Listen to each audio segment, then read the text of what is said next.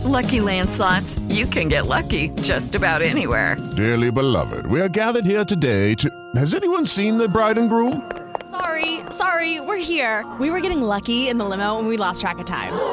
No, Lucky Land Casino, with cash prizes that add up quicker than a guest registry. In that case, I pronounce you lucky. Play for free at LuckyLandSlots.com. Daily bonuses are waiting. No purchase necessary. Void were prohibited by law. 18 plus. Terms and conditions apply. See website for details. It's an emergency hoops podcast, and not for bad emergencies, for for good emergencies. We're down to it, and in Penn State's second to last game, final regular season road game of the year.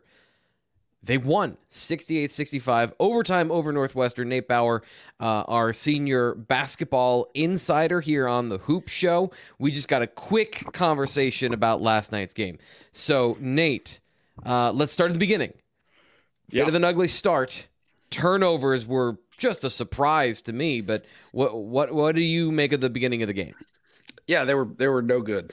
they, were, no good. Uh, Penn State just really really struggled to handle and find an answer to what Northwestern was doing defensively, which is the same blueprint and playbook that Rutgers uh, effectively. I mean, there were different methods necessarily, I, I guess, to, to achieving it, but the, the point was the same, which is picking Penn State up 27, 30 feet from the basket, right? Just making everything really, really difficult uh, for Penn State to, to run its action on the perimeter uh, and get open looks. And so you had a combination of of elements where Penn State was either getting turnovers, right? They were just constantly turning the ball over. The, the first two trips up the court were turnovers. They had nine in the first half. They had a wave of them. I think eight of them were within the first 10 minutes of the game.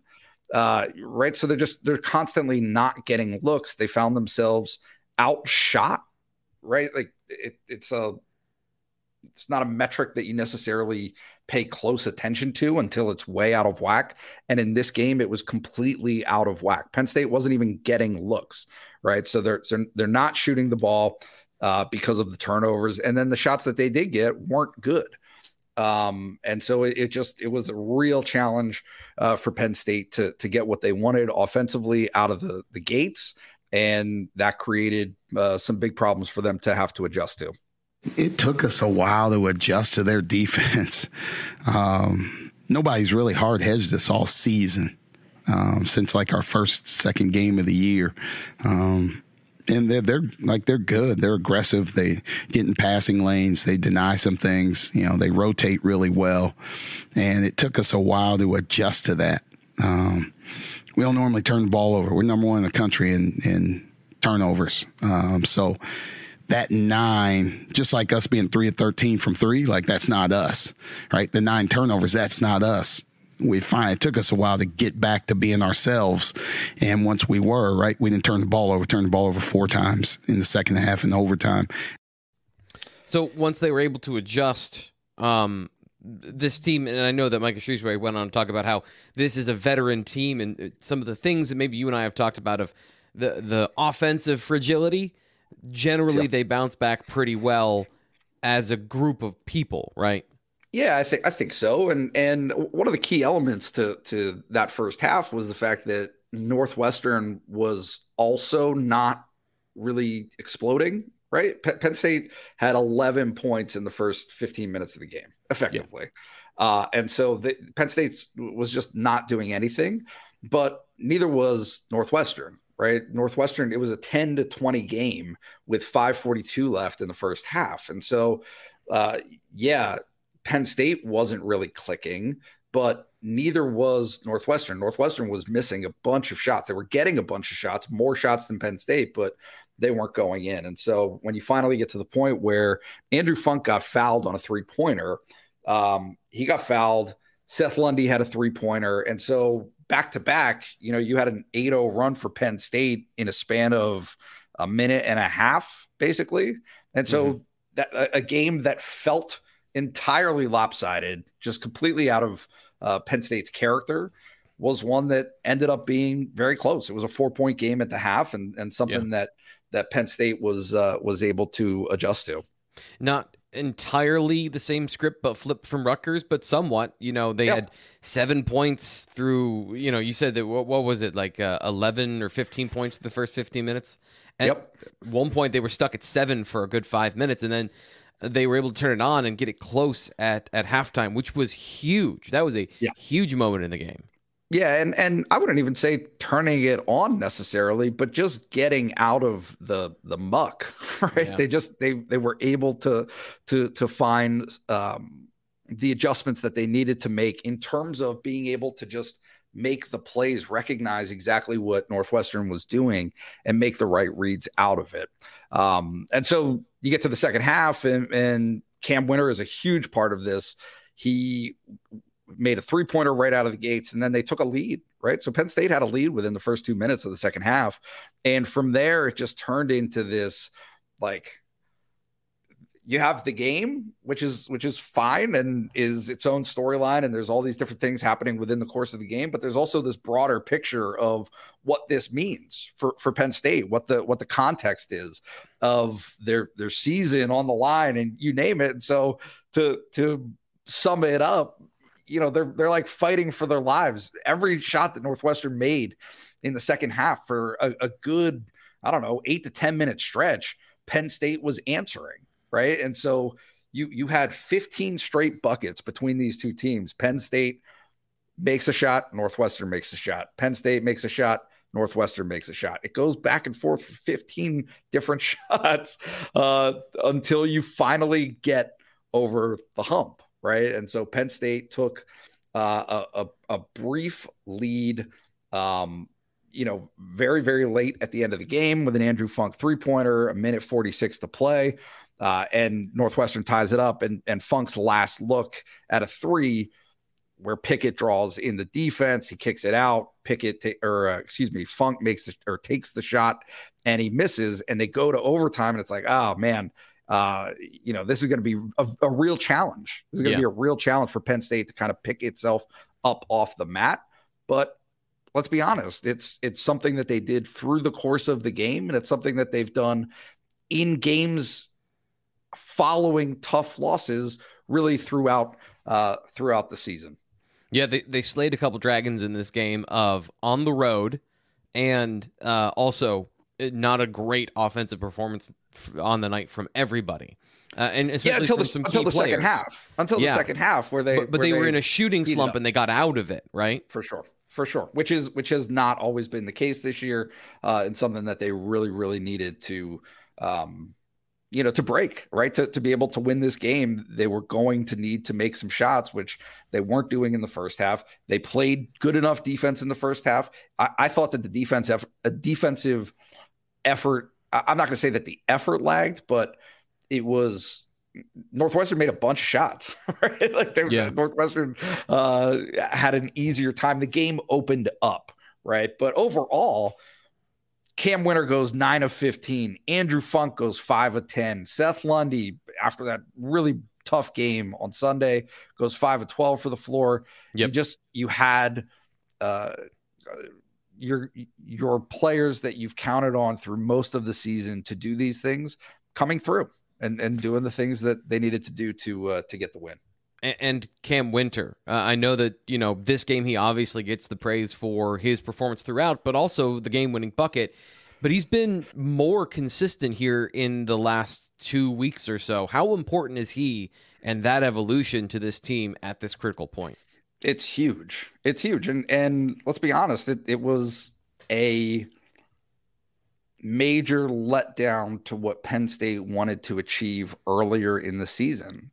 He was a guy who Penn State, it, it was just crucial for Penn State to have his scoring contributions to be able to get where they wanted to go. And it was so inconsistent for him and so tough, I think, adjusting to the Big Ten. He just wasn't the player that he wanted to be. He wasn't the player that Penn State thought he could be or that he showed he could be at different times during the non conference portion of the schedule.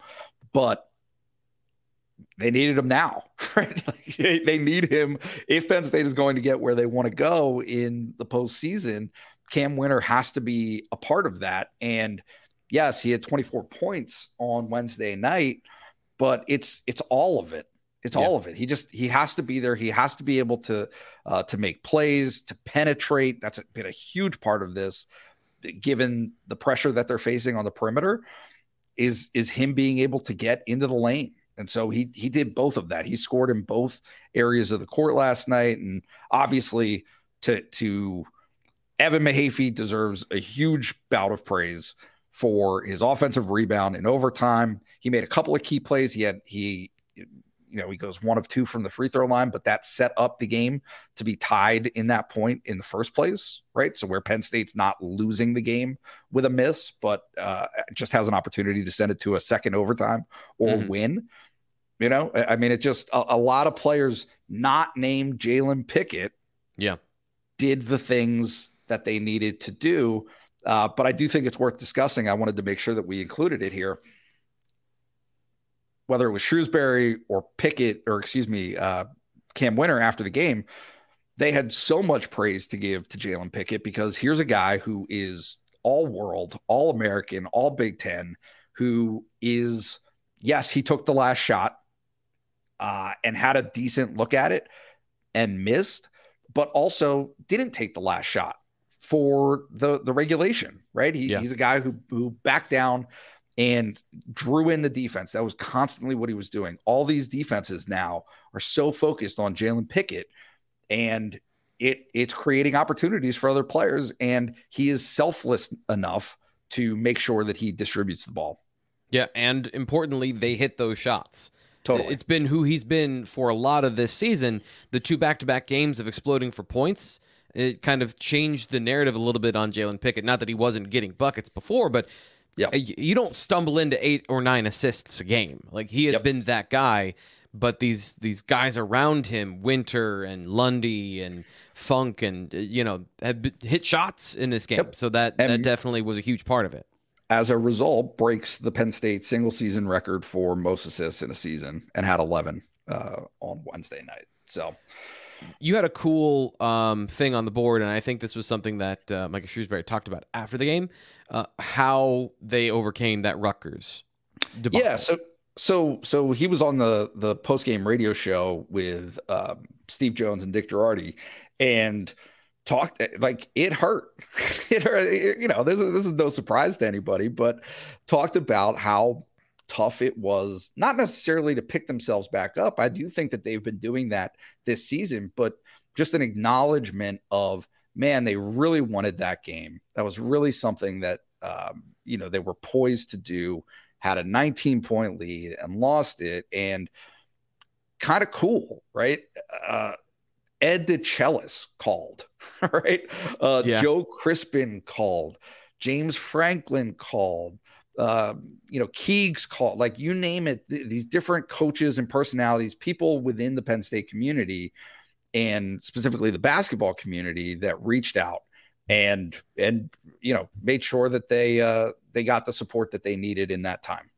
Yeah, and the team too, from their internal perspective, put it behind them according to Wynter after the game. Get back in the gym and keep working. Um, it's what we've done all year. Uh, I mean, no matter how the game goes, uh, everyone just kind of uh, flips a page and, and, just keeps working, gets back in the gym, puts that extra time in. And uh, I think today it kind of just showed off um, that we didn't dwell too much on on obviously blowing a big lead, and uh, we came here and handled business.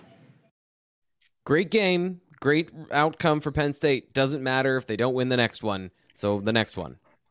Not necessarily. Not necessarily. Oh, okay. I, I, know. I can't know. keep up with any of this, Nate. it's so it's it, but this is the whole point is it's all on a evolving and constantly shifting landscape because yes, it's what Penn State does, but it's also what the others around them do, right? Michigan and Purdue um, have important right? Like all of these different teams have important games in the Big Ten. Bubble teams are still playing, not only in the Big Ten, but nationally, that will all impact what Penn State can get away with versus like just doing it for themselves. I guess that's kind of the, the end result is if Penn State takes care of its business, okay, wins on Sunday against Maryland, a Maryland team that has struggled mightily on the road this season they will be in very, very solid position to take it out of what if territory, right? Right. So, to where you don't need an, an extended run. If they go 10 and 10 in the Big Ten and do what they need to do in terms of quad one wins, like that's the other thing. There are games that could change from quad one to quad two based on other outcomes that are happening from from previously played games on their schedule. So it's just it's just a lot to keep track of, but I don't think that that's in Penn State's mind the point right now. The Yeah. point right now is win the last game. win the last game. If you can beat Maryland at the Bryce Jordan Center on on uh, on Sunday afternoon, they're going to be in pretty good shape. And we will have something to say about that next week on the Hoop Show.